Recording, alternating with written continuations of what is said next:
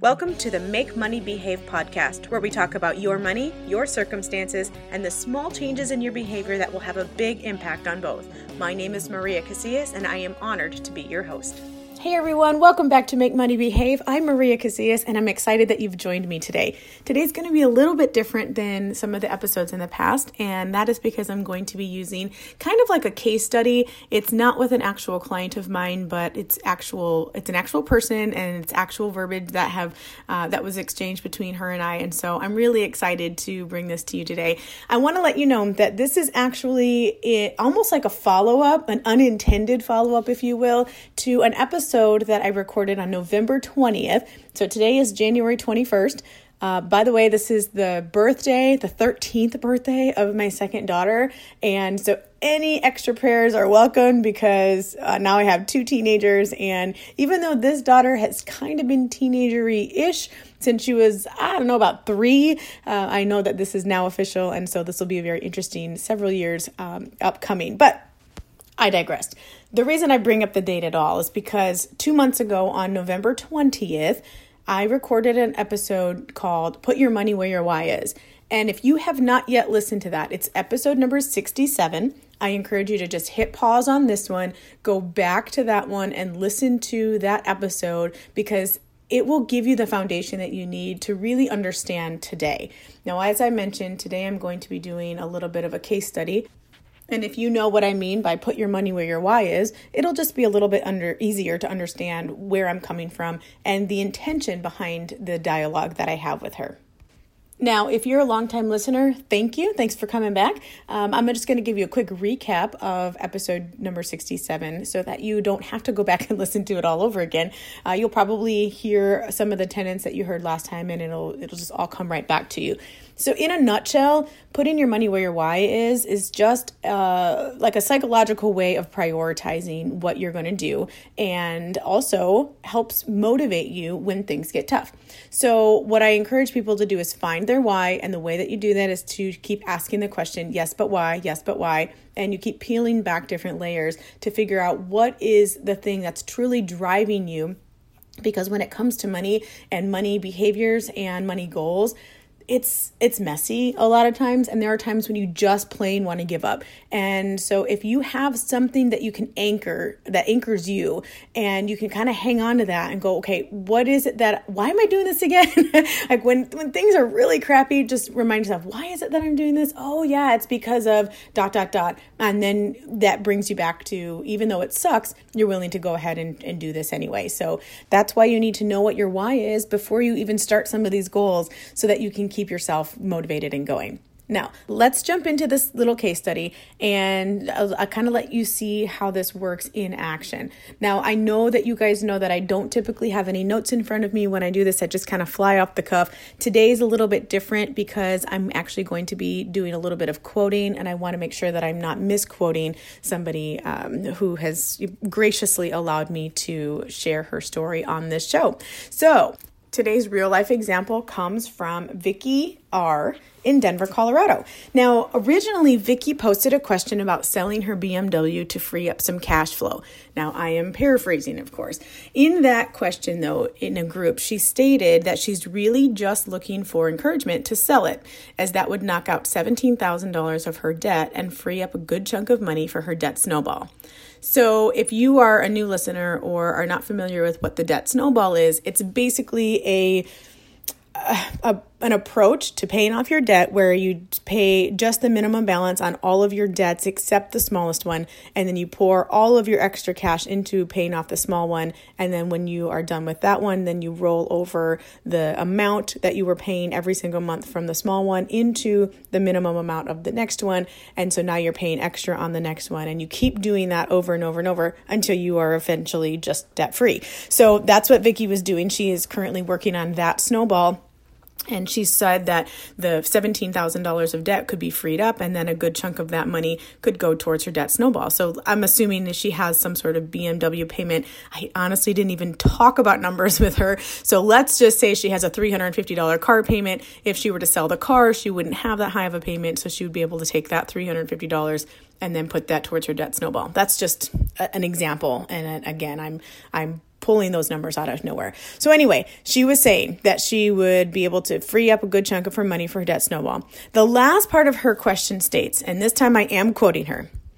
I know I caught up, I'm sorry, I know I got caught up in the glamour of my flashy car, but I also know that would be a huge gain for me and my future. But I'm still honestly struggling with the idea.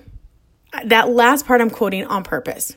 She said three things. One, she knows that she got caught up in the glamour of a flashy car.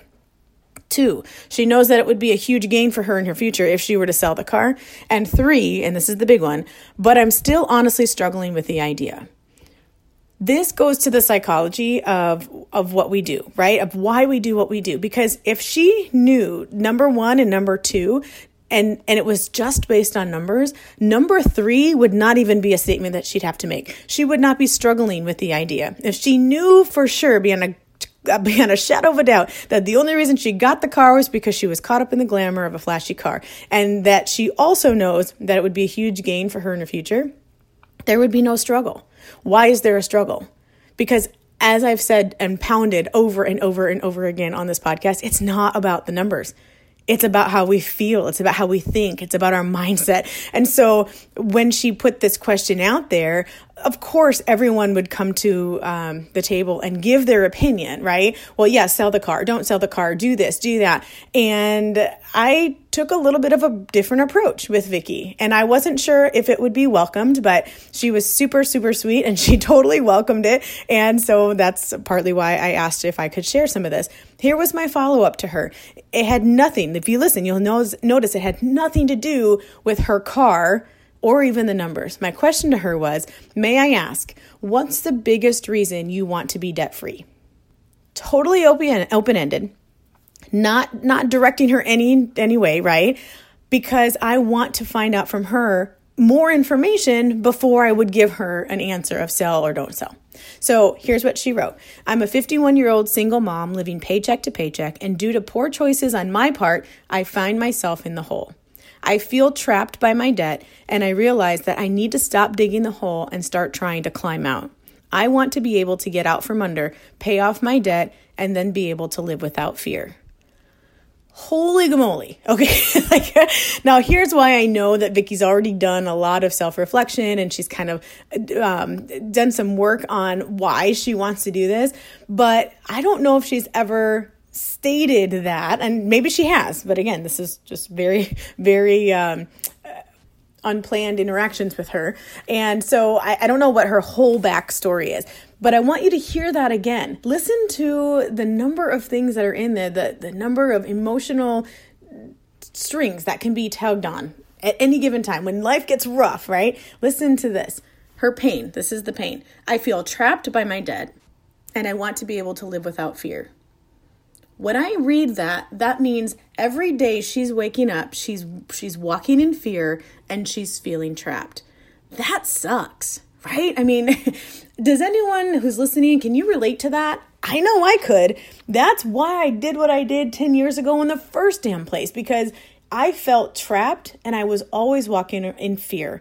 And she has just beautifully stated that that's what her problem is. So I went a little bit further, asked a few follow up questions. Now remember, I'm asking these follow up questions because we're just peeling back the layers one at a time. And then she further explained to me, and I'm quoting again I'm still trying to get ahead. Oh, sorry. I'm still trying to get my head around being debt free.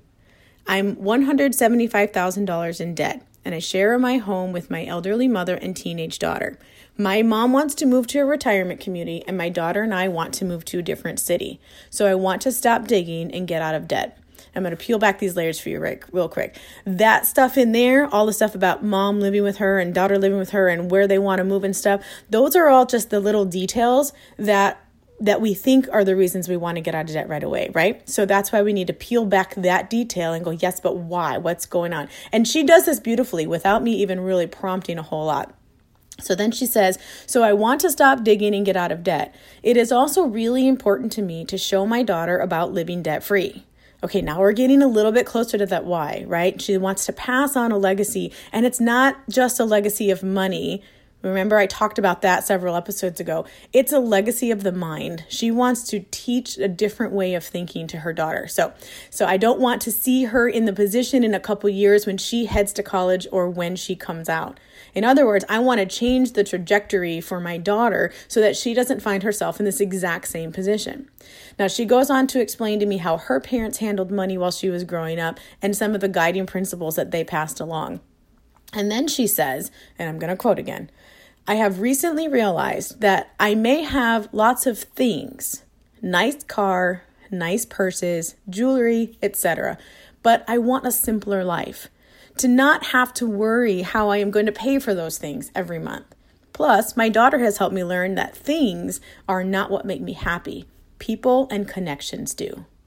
You guys, I tell you what, I read this and I'm like, she she gets it. Like this is awesome. She has done all of the work, whether she knows she did it or not. She's done all the work to see what it is that she wants. Why does she want this? And I love how consistent she is. Remember back when she said, I, I don't want to wake up in fear anymore. And here she actually says, I want a simpler life. I don't want to have to worry about how I'm going to pay for those things. So you can hear that thread of fear and worry be just kind of woven through this entire answer, right? And then when she says, plus my daughter has helped me learn that things are not what make me happy, excuse me, people and connections do. Okay, so now we're getting to the heart of some things, right? And uh, we didn't even, I didn't even talk to her about her actual BMW question, right? I didn't say, yes, you should sell it, no, you shouldn't. And we really didn't get into much deeper detail because she's not a client of mine and that's really not my right to do that with her. But I did tell her some of the things that I think she is really, really good at. And I mean, you can hear it here. I'm telling you some of the things she's really good at here. She's definitely got a, a handle on some of the reasons why she wants to do this. She can she has a bit of an idea of why she does the things that she does because she explained to me some of the stuff about her parents. And I just I think she definitely has what it takes as long as she continues to go back to her why. Now, even if she was my client, I wouldn't have said, "Yes, Vicki, you need to sell your BMW." Because I don't really believe in telling people what they need to do. Instead, I like teaching people how to come to that conclusion themselves. And I think that she probably has come to the conclusion that she wants to sell the BMW, but I don't know because I actually haven't even talked to her about that.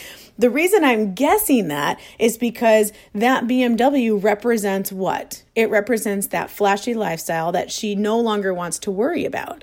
And she said, in her own words, that things are not what bring her joy, that people and connections do. Well, unless that BMW is being used to make connections with other people, and maybe it is. Maybe she's using it to be an Uber driver and she's connecting with all the people that she is driving around. I don't know. But unless that is the case, then she probably doesn't want it anymore. She probably doesn't need it anymore.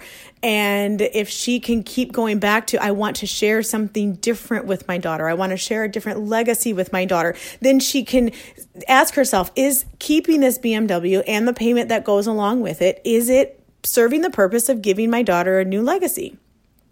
I don't ever want to answer that question because I don't know. But she knows.